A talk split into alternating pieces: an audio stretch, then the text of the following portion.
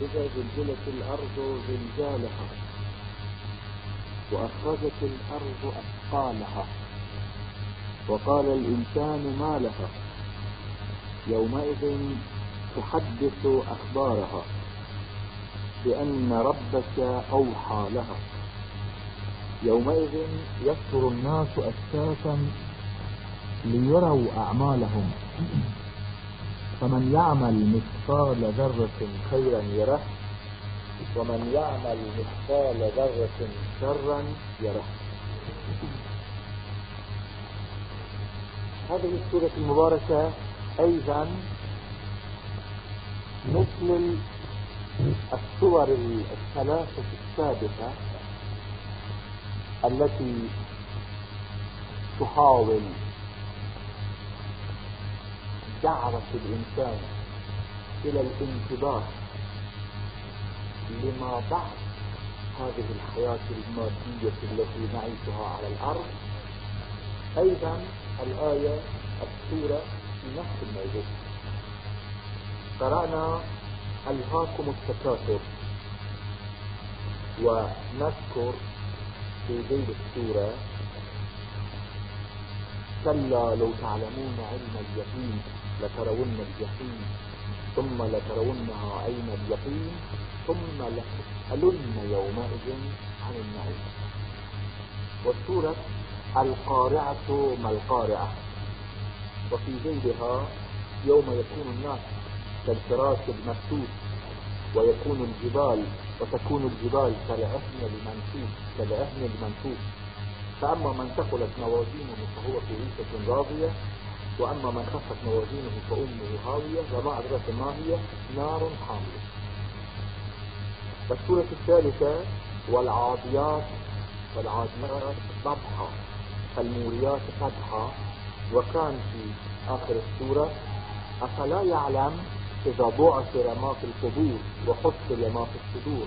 إن ربهم يومئذ بهم إن ربهم بهم يومئذ لخبير. هذه الصور الثلاثة كلها مثل هذه السورة إذا زلزلت الأرض حول تنبيه الإنسان ودعوة الإنسان إلى ما بعد هذه الحياة والمحاسبة التي تقع بعد وفاة الإنسان. وحتى يتمثل الإسلام على القرآن الكريم بأن يلفت النظر ويوجه الإنسان الغافل الغريق في حياته المادية والمنتهي بالصور العادية في الحياة. لأن يعني الإنسان في هذه الحياة خاصة في حال نزول هذه الصور كان الإنسان ملتهيا بمادته بحياته العادية بالتكاثر وتعداد النفر والنفوس الصور اللي قرأناها. الإنسان الغريب النايم في حياته المادية الملتهي بهذه الحياة السكران من الانتصارات المادية والتكاثر بحاجة إلى حزة عنيفة حتى ينتبه ويفيق على حاله وحينئذ يتوجه إلى تفسير القيامة. ولهذا في كل هذه الصور استعملت أساليب متعددة لهز الإنسان ومحاولة يقظته حتى ينتبه إلى المعاد أحيانا بصيغة ألهاكم التكاثر وأحيانا بصيغة القارعة ما القارعة وأحيانا بتصوير سورة الغارة الغريبة والعاديات ضبحا بهذا الشكل محاولة إيجاد اليقظة في الإنسان حتى بعد أن استيقظ يعرضوا له أنه يا هلي وينك أنت؟ أمامك القيامة أمامك المحاسبة أسلوب هذه السورة أسلوب آخر. هذا الأسلوب يبدأ بتصوير البعث والنشور والقيامة. إذا زلزلت الأرض زلزالها. أن تتصور أن الزلزلة إذا كانت محلية شو شعور الإنسان؟ ما بعرف الشباب هل صادف معهم زلزال الأرض؟ حتى يشعروا بعجز الإنسان في وقت الزلزال؟ ولا أضعف ولا أضعف وأعجز الإنسان في حالة الزلزال. في شبه بهذا الزلزال حال تدهور السيارة. السيارة والوقت اللي الإنسان اللي جالس في جو السيارة يجد نفسه غير ملتجئ إلى أي مكان. لوين بدك توقف السيارة بدك تاخذ بإيدك الحائط بدك تسند إلى عفاية. لوين الإنسان يشعر بأنه مش معلق معلق بين السماء والأرض. بشكل غريب. هذا الشبيه بهاية الزلزال. الزلزال يجعل الإنسان يشعر باحتقار وحيرة وتخوف غريب. باعتبار أنه هو الإنسان كل سنده أنه مستند الأرض. أوكي؟ يعني هلا مثلا نحن نتوصل للحائط ونعود الأرض أو نمسك أرضنا حتى نستقر. وقت اللي الأرض تتحرك. يعمل يشعر باحتقار بضعف بعجز. خاصة إذا كانت الزلزلة زلزلة عامة لأن الزلازل التي نحن شايفينها زلازل محلية. تعرف هالزلازل اللي تخفت في العالم ثواني. خمس ثواني؟ عشرين ثانية. خمسة ثانية؟ هذه كل زلازل اللي بتصير والزلازل العادية زلازل جانبية. يعني تجي عمودية أو أفقية بخط واحد. ومع ذلك نحن نشعر بهذه الحقارة. فكيف إذا زلزلت الأرض زلزالها؟ فين زلزالها نحن نستعمل نقول فلان ضرب ضربته. فلان ألقى كلمته. فلان استعمل سلاحه. هذا يعني سلاحه المفضل كلمته المفضلة. فلان ضرب ضربته. يعني هذه الضربة النهائية يعني التي تلخص كل قواها هو استعمل في هذا. فلان ضرب ضربته. إذا زلزلت الأرض زلزالها. يعني تلك الزلزلة التي هي كل الزلازل تهون دونها إذا زلزلت.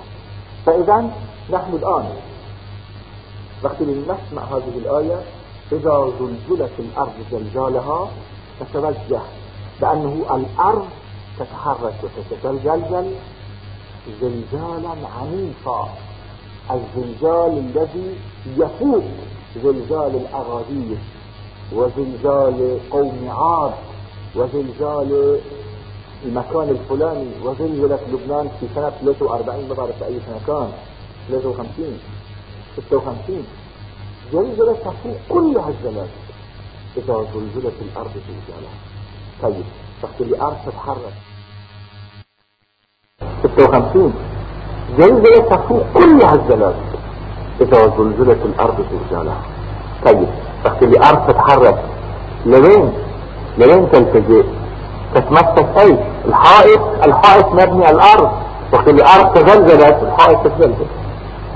تمسك الشجرة الشجرة تتزلزل كمان لأن الأرض تتحرك.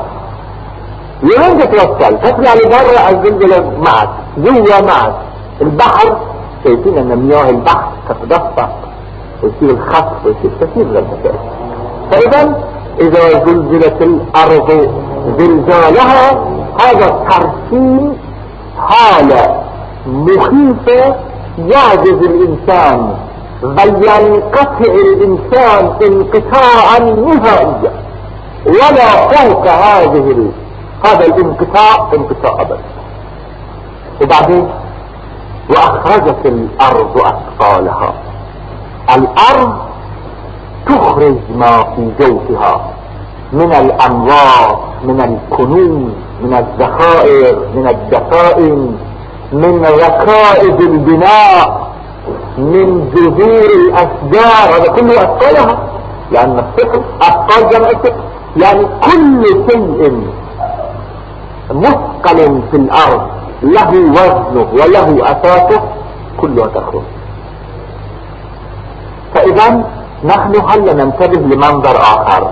لأن الأرض تتزلزل والأرض تقذف ما فيها من الأسرار من الاموال من جذور الأشجار من أعمدة البناء من ركائب الحيتان كل هذا ذهب من جذور الجبال الجبال تعرفون أن الجبال لها جذور تحت الأرض. كلها تقذفه الأرض.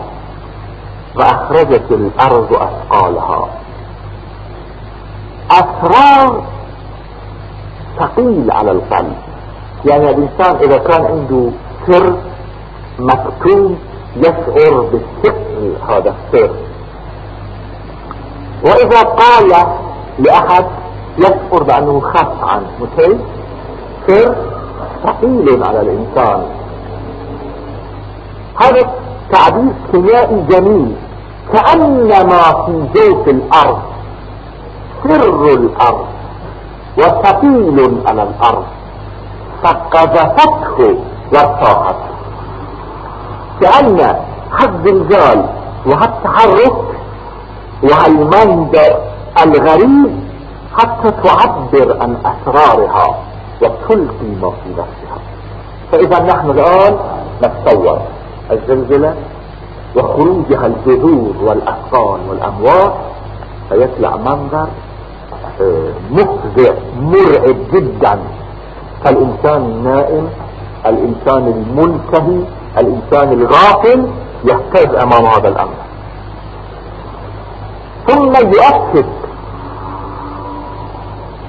العجب والفزع بهذه الكلمة. وقال الإنسان ما لها؟ الإنسان جنس الإنسان طبيعة الإنسان. يلفظ من دون إرادة ما لها. شايف؟ يعني حالة تعجب ودهشة أمام هذا المنظر يومئذ تحدث أخبارها. حينئذ وقت اللي هالمنظر تهز الإنسان. ويتساءل ما لها؟ والنايم يفيق والسكران ينتبه والغافل يتوجه. بعد اللوحة فورا يضع القرآن أمام الإنسان. هذه الأسئلة.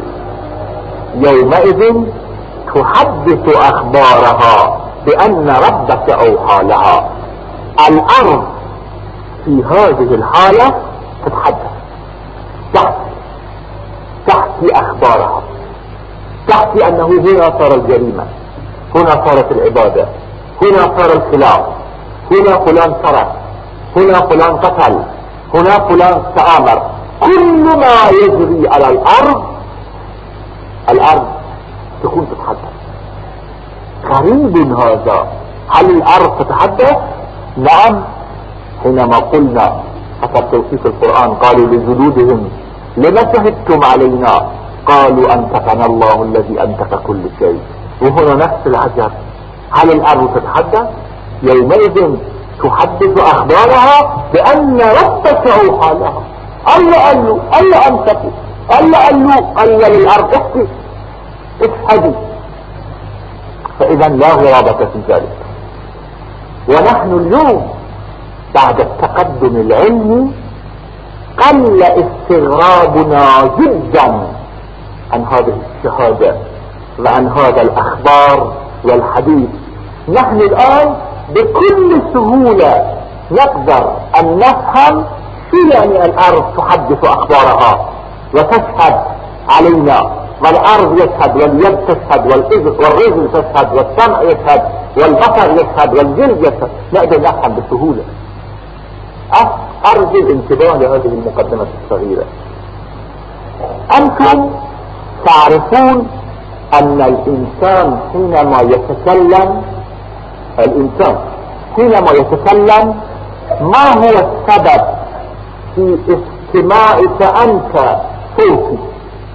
قارين في الكتب أنتم الحمد لله بأن الصوت عبارة عن قارعة في أجهزة الفم يحدث موت مثل يحدث امواج صوتية. مثل ما تحط صخرة في الماء كيف الصخرة تخلق موجة؟ نفس اللي انت تحكي هالحكي يحدث موجة في الجو. هذا شيء مقرر في الفيزياء. الشباب اللي قارين يعرفون السيارة اللي مش قارين يقدروا يراجعوا وهالموجة قائمة موجودة. وهذا الموجة تسير في كل ثانية 340 متر. يعني شيء ملموس ومشخوط ما في شك في هذا الموجة. يعني أنا هلا أحكي بعد ثانية صوتي يوصل ل 340 متر بعيد عن متر. وهذه الموجة تمشي في داخل الهواء. أيضا كما أن الحجارة في الماء تحدث تحدث موجة على جو الماء الصوت في الجو يحدث موجة في الجو. هذه الأمواج تنبثق وتتوسع فتصل إلى مطرقة سمعك وإلى صماخ سمعك. الموجة تحرك الجلد الستار الصماخ فتسمع صوتي. وهذه الموجة توصل لمسامع الحاضرين. فيسمعون. وهذه الموجة تصل لهذين الجهازين الموجودين عندي. نفس الموجة. فتتحول إلى أمواج آه، كهربائية بالأجهزة الموجودة. فتتسجل على هذين الشريكين. الموجودين أمامي والذين يسجلان كل ما أقول مثل ونفس الصوت وقت اللي أنا أحكي بالتليفون في محل الفم يعني محل اللي تحكي فيه هناك في ورقة منصوبة بشكل خفيف. هذه الورقة تهتز بصراعات الصوت فتنزل تطلع وتعكس على الجهاز اللي تحته بواسطة الكهرباء. صوتا ينتقل بواسطة الشريك إلى مصانع الشخص الآخر فيسمع صوت مش والآن عندهم وسائل بأن يحول الموج موج الصوت إلى النور والعكس يعني العلم اليوم يتصرف في هالموجات استيعاب كمادة يعني ما في شك في ثبوت هذا الشيء. طيب. أنا بحث اللي أتكلم الأمواج الصوتية اللي تسمع أنت ويسجل المسجل وينتقل للتليفون ويتحول للنور هالموجة موجة؟ الصوت. ما بتوصل لهذا الحائط؟ ما بتوصل لها الأرض؟ أنت تقدر تقول ما بيتسجل على الحائط؟ شو عرفت أنه ما بيتسجل على الحائط؟ حتما ينعكس على الحائط؟ لأنه شيء موجود. لا تقول أن هذا الحائط خشن. فليكن خشن؟ الصوت الموج الصوتي ما حاجة إلى الخشونة والخفه من الممكن أن يستجر الحائط ثم هذه الأمواج الصوتية اللي تروح. لين تروح؟ تنعدم؟ ابدا. قانون اللوزيه يقول لا ينعدم شيء في الوجود ولا يوجد شيء في الوجود. كل شيء ثابت ثابت باق الأمواج الصوتية موجود في هذا فإذا أنا الآن بإمكاني أن أقول أن كل الأحاديث التي صدرت مني في خلال هذه الفترة بشكل امواج موجودة في الفضاء وبشكل امواج انعكست على هذه الحيطان وعلى هذا الأرض. ليش تتعجب؟ كيف تتسجل هالأمواج على هالشريك وما تتسجل وتتسجل الاسطوانات وما تتسجل على الحائط مين قال لك ما تتسجل هل اصوات تتسجل على سمعك؟ وما تتسجل على وجهي أنا ووجهك أنت وجلدي أنا وجلدك أنا هذا في الصوت أما النور أنتم تعرفون. أنا ليش تشوفوني أنتم؟ ليش تشوفوني؟ هل تعرفون سبب الرؤية؟ سبب الرؤية. أنا لو كنت في الظلام الآن ظلام جامد ما حدا بيشوفني. لكن أنا موجود في جو من النور يعني هالاضواء أو الشمس تفرق علي. يعني تصد علي النور. وعليكم أيضا. هالنور اللي تيجي علي تنعكس مثل المرآة. كل لون كما تعلمون يأخذ شيء من الألوان ويعطي بعض الألوان. يصير انعكاس النور يجي من هناك في الإل ثم ينعكس فينتشر بالفضاء.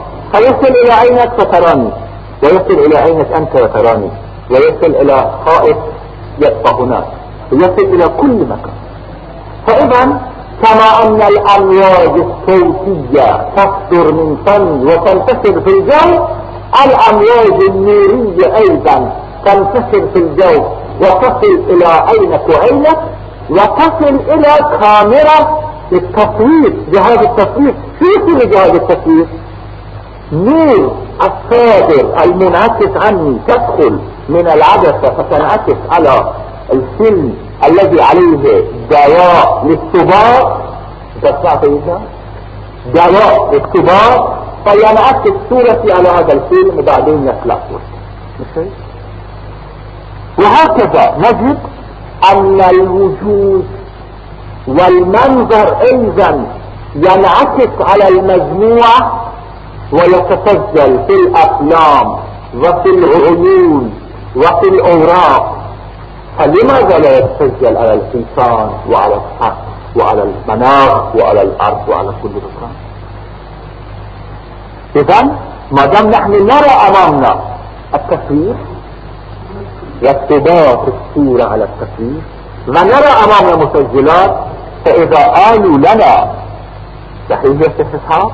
معي انت في الحديث فاذا قالوا لنا ان الشيخ اسحاق الان كل حركة تصدر منه تنعكس على هذه الحيطان وهذه الأرض وهذا السقف وهذه الاجساد وعلى جسدي وعلى جسدي هو نحن نقدر نصدق فاذا الله سبحانه وتعالى الذي انتقنا والذي انتق المسجل عن طريق ذوق الإنسان والذي تمكن من إنفاق كل شيء بإمكانه أن ينتق جلدي ويدي وعظمي والأرض والحائط والشجر وكل شيء.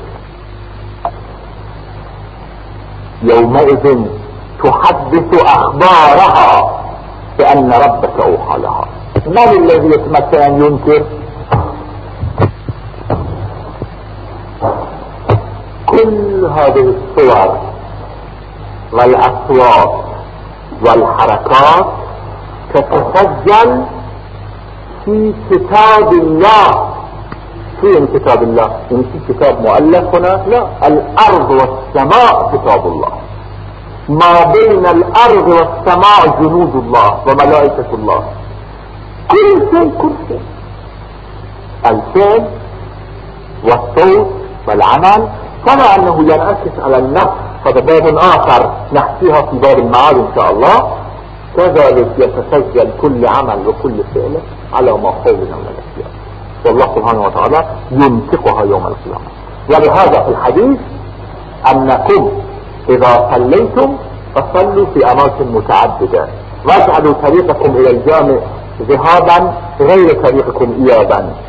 حتى تشهد لكم الأرض كلها. بسم الله والخير والتقوى. وإن كان إذا ذهب من طريق واحد كمان الأرض تشهد لك الذهاب والإياب. لكن تعبيرات لإفهام الناس لايحاء الناس.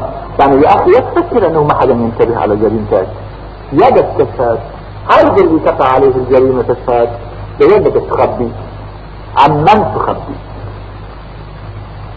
يومئذ تحدث أخبارها بأن ربك أوحى لها. ثم يعود إلى نفس التصوير فيقول يومئذ يصدر الناس أشتاتا. أشتات جمع الشكيكة يعني متفرقة صدور الناس ليس بالمظاهرات ولا بالصفوف ولا بالتجمعات المنظمة بل متفرقة من الهول والفزع ثم من التفرق الحقيقي. لأن هذه الأجساد التي تدفن تحت الأرض لا تبقى بالشكل الموجود. التراب يتفرق فيتحول جسمي أول شيء التراب. وهالتراب بعد مدة الأحداث الأرضية والخف والزلازل والحركات تفرق هذا التراب. فقسم من هالتراب تروح للأرياف إلى البحر الفلاني.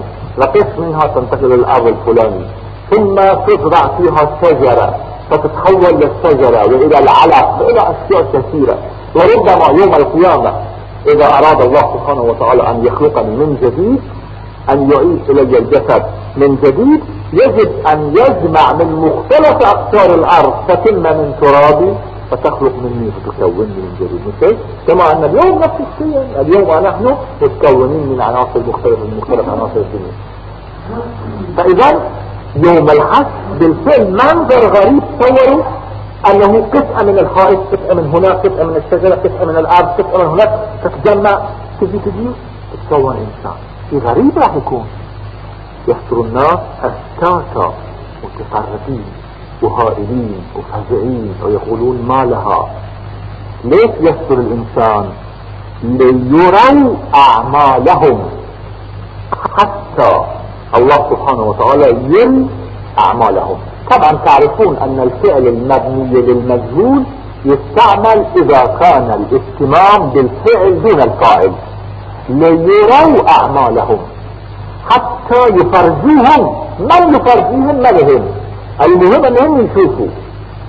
ليروا أعمالهم. ليس في الميدان تغيير العمل ليروا أعمالهم. الناس يفترون.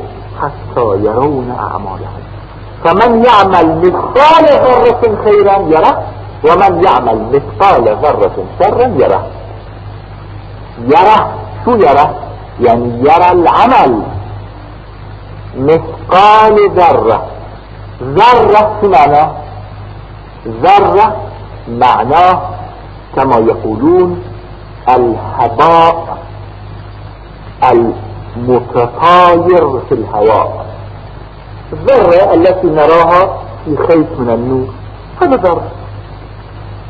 والحقيقة أن الذرة تستعمل في هذا لأن العرب الذين وضعوا اللغة العربية ما كانوا يتصورون أصغر من هذا. الذرة متكون من الذر والذر يعني صغير النملة لأنه كان أصغر الحيوانات عندهم صغار النمل. الذر يعني أصغر شيء لكن الإنسان القديم ما كان يفهم أصغر من الهباء المتطاير في السماء.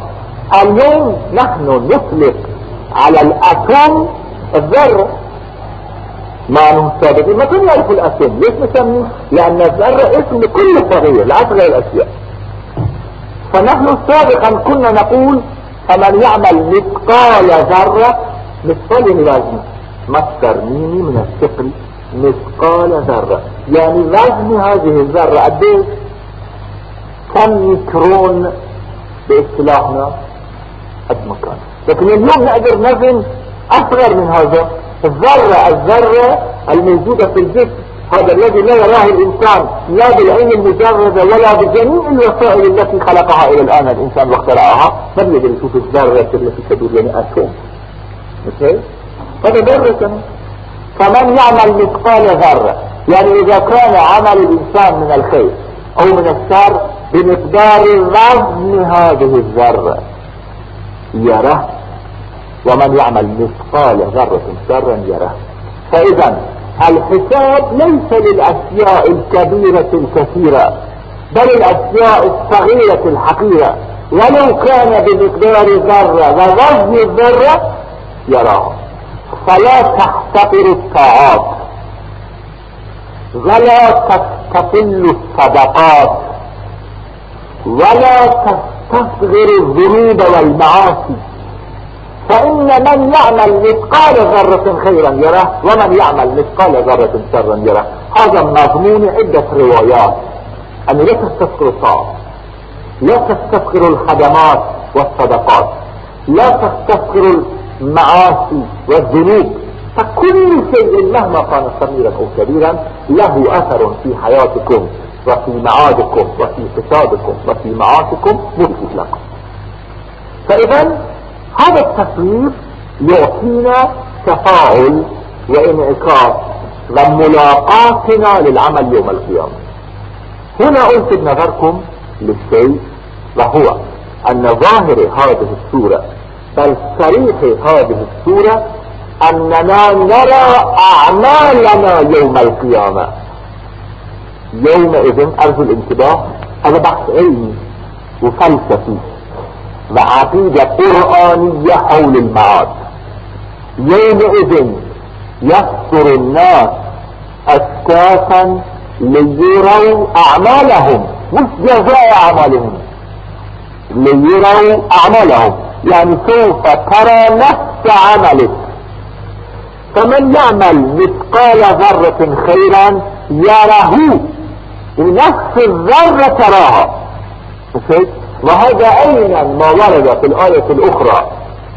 يوم تجد كل نفس ما عملت من خير مقدرا مش جزاء ما عملت من خير مقدرا ليش هذا؟ مع أن في بعض الآيات أننا نرى جزاء عملنا. ليش القرآن قد يقول نحن نرى عملنا؟ وقد يقول نحن نرى جزاء عملنا. لأن الجزاء الإلهي يختلف عن الجزاء الإنساني. الإنسان حينما يضع قوانين المجازات يا شيخ حسين الإنسان يجعل اللي أسمي اسمه لازم يعطيني خلود لأن يسجل اسمه ها هذا مقام الشخص اللي أنا أسميه بهال الظرف لأنه يسجل في مسجلتين. على طول يخلد اسمك في هذا. مع التفصيل الجزاء الإنساني يقولون السارق يغرم أو يسجن السرقة عمل ما. يختلف عن السجن. السجن حد حرية الإنسان المواطن في مكان محدود في مدة معينة. مش هذا السجن؟ سرقة يختلف عن هذا الشيء؟ هذا الشيء. البشر وضع قوانين ووضع مجازات أمام أعمال بأشياء أخرى. مفهوم الكلام؟ اليوم مثلا إذا واحد ارتكب جريمة. مثلا جريمة ضرب أو إهانة أو اطلاق النار. يغنم بالمال. المال فيه واطلاق النار. فيه أو يسجن سجن فيه واطلاق النار. فيه وهكذا ترون أن العمل الجريمة يختلف عن عمل المجازات. هذا شيء وذاك شكل آخر. بينما العمل الإنساني والجزاء الإلهي شيء واحد. نحن نجزى بعملنا بنفس عملنا. يعني عملنا في هذه الدنيا له صورة. هي نفس العمل له صورة يوم القيامة نجتزي بنفس الشيء. من باب المثل الماء في درجة حرارة معينة أكثر من أربع درجات مثلا أو فوق الصفر مثلا الماء مالئ مثل المياه إذا نفس الماء اعطيته حرارة حتى بلغت درجة الحرارة إلى مئة.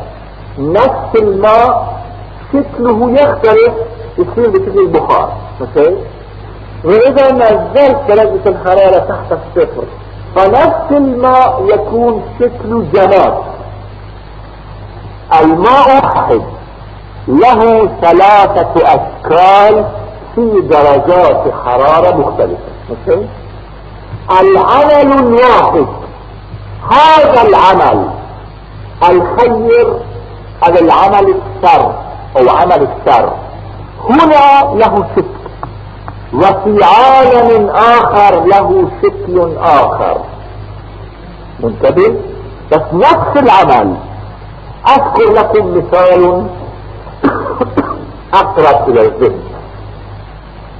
الفلاح في خلال موسم الزراعة والعمل يحرث الأرض يسقي الحرث يكافح المرض يخدم الشجرة تطلع الثمرة المضبوطة إذا ما كافح المرض البرتقانة التفاحة أو الشجرة التي تأتي. تأتي معيوبة مسوسة باصطلاحنا مش هيك هذا السوء سوء من وين هون؟ لأنه كان موجود كان المفروض أن يكافح. ما كافح ظهر هنا. فإذا الرش الذي يرشه الفلاح ينعكس على سلامة هذه الشجرة إذا ما حرف الأرض أو ما اعطاه السماد اللازم. الثمرة تطلع هزيلة. هذا العمل من أين جاء؟ من نفس العمل. اللي خلق كبر هذا. فكل مسخات وضعها على الأرض هذه الشجرة ما درجة مش نفس الشيء. فإذا العمل عمل الفلاح يتجمع في صندوق الشجرة وصندوق الثمرة. مثل ما واحد طفل يسمى بالمصاري؟ وقت اللي يصير مثليرة لا تقدر تقول له من أين لك هذا؟ هو جمعهم هنا. الثمرة مثل صندوق العمل. كل مسخات كل كيمان كل رهن كل خدمة كأنه وضع في الصندوق وتبين الصندوق وصار ميلان. مفهوم هذا؟ مثال واضح مش هيك؟ هذا جزاء بالعمل التلميذ في الامتحان نفس الشيء. المسارع في المسابقة نفس الشيء. هؤلاء يجدون أنفسهم امام عملهم أن صمدوا فيها الصندوق. فإذا صمدوا عمل يجدون نفس العمل نفس المسائل اللي حطوا مش اخر نحن ما الأسف يوم القيامة أمام أعمالنا. فالأعمال التي عملناها نفس الأعمال نحترق بها يوم القيامة أو نجزى بها يوم القيامة. تقول كيف أقول لك أن الإنسان يكون ذاته بأعماله. هذا بحث فلسفي أحاول أن أعطيه الشكل البسيط. باعتبار انه نحن نقرأ التربية نقرأ التفسير ما بنقرأ الفلسفة ولا الكلام الإنسان الأعمال التي تصدر من الإنسان يا شيخ مصطفى؟ معي. الأعمال التي تصدر عن الإنسان هي اللي تكون ذاتي ما أنا طفل طفل وقت اللي كنت مثل المرآة كنت مثل المادة الخام. كنت مثل المعجونة التي يستعملها الطلاب طلاب المدارس الصغار. شايفين المعجونة أنا وقت اللي كنت طفل كنت مثل المعجونة التربية ثم عملي أنا. العمل كل كلمة يغير هالمعجونة كل موقف كل تصرف كل خطيئة كل حسنة تكون هذه المعجونة وتعطيه الصورة. فإذا أنا صورتي يوم القيامة. ذاتي يوم القيامة. ما هو صندوق أعمالي. فقد أكثر لو سمح الله بشكل كلب إذا كان أعمالي أعمال الكلب وقد احشر بشكل إنسان. وقد احشر بشكل آخر. من يدري أنه ما هو صورة الإنسان يوم القيامة؟ مثال آخر. الفنان يرسم لوحة. صورة هذه اللوحة هي مجموعة الأقلام الذي هو يستعملها ويلون هذه اللوحة مش فكل قلم يمد على هذه اللوحة يأتي حالة جديدة مع الصورة.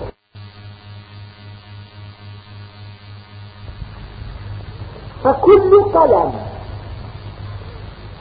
يمد على هذه اللوحة يعطي حالة جديدة مع الصورة فهذه الصورة الفنية التي أمامكم هي مجموعة حركات اليد هذا الفنان والألوان التي الألوان التي اختارها مثلا؟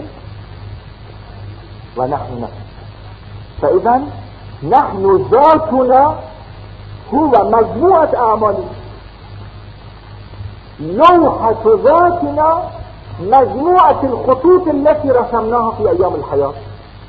فإذا كل أعمالنا متروك هباء كما أنها تنعكس على الأرض والسماء والسقف والحيطان والجلود أيضا تكون ذاتنا. فذاتنا خلاصة أعمالنا. وحينئذ نحن نحشر بهذا الذات الذي هو العذاب الأبدي. ولا مقام له إلا في النار ومع الشياطين. أو نحشر وصورتنا إنسان. فمقامنا الجنة ونحشر مع الصديقين والشهداء والصالحين.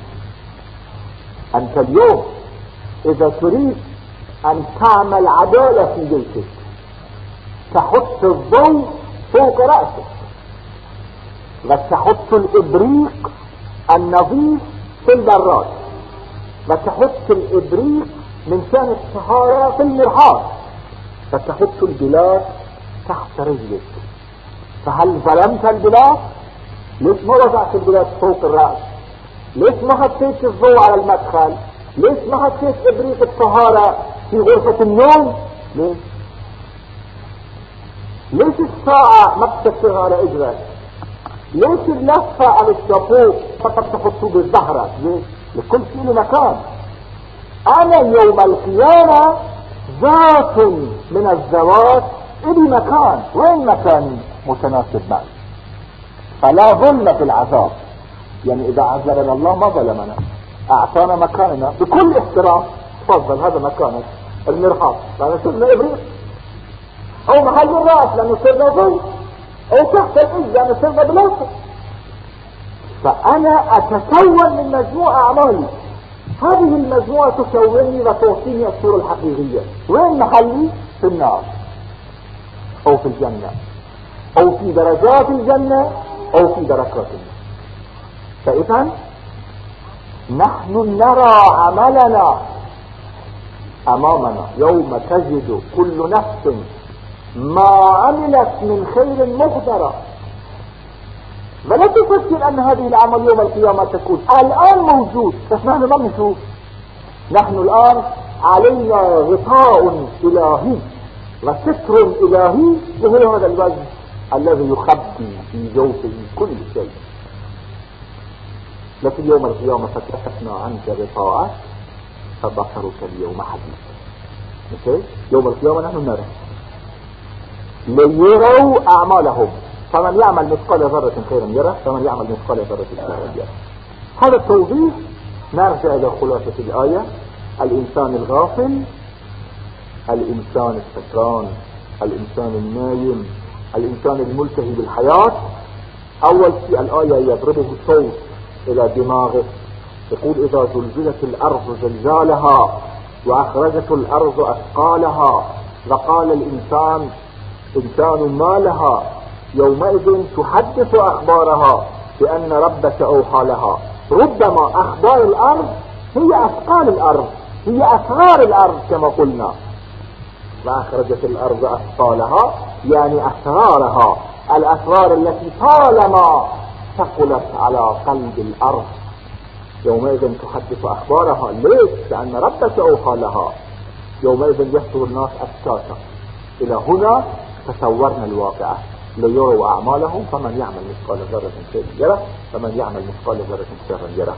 شيء ضرب الضرب بهالشكل حتى يوقظ الناس وينتبهوا فيعطوا سمعهم إلى صوت الله الذي يقول فمن يعمل مثقال ذرة خيرا يره. فلا ظلم ولا محسوبية ولا احتساب أبدا أبدا. فمن يعمل مثقال ذرة خيرا يره ومن يعمل مثقال ذرة شرا يره. وأن ليس للإنسان إلا ما هذه خلاصة وجيزة من هذه السورة المباركة.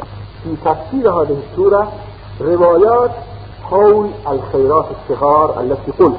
أنه لا تفتكروا الحسنات. كثرة خبز شقة تمر خدمة صغيرة لا توفروها. ولا تستكثروا الحسنات. ولا تحتكروا السيئات.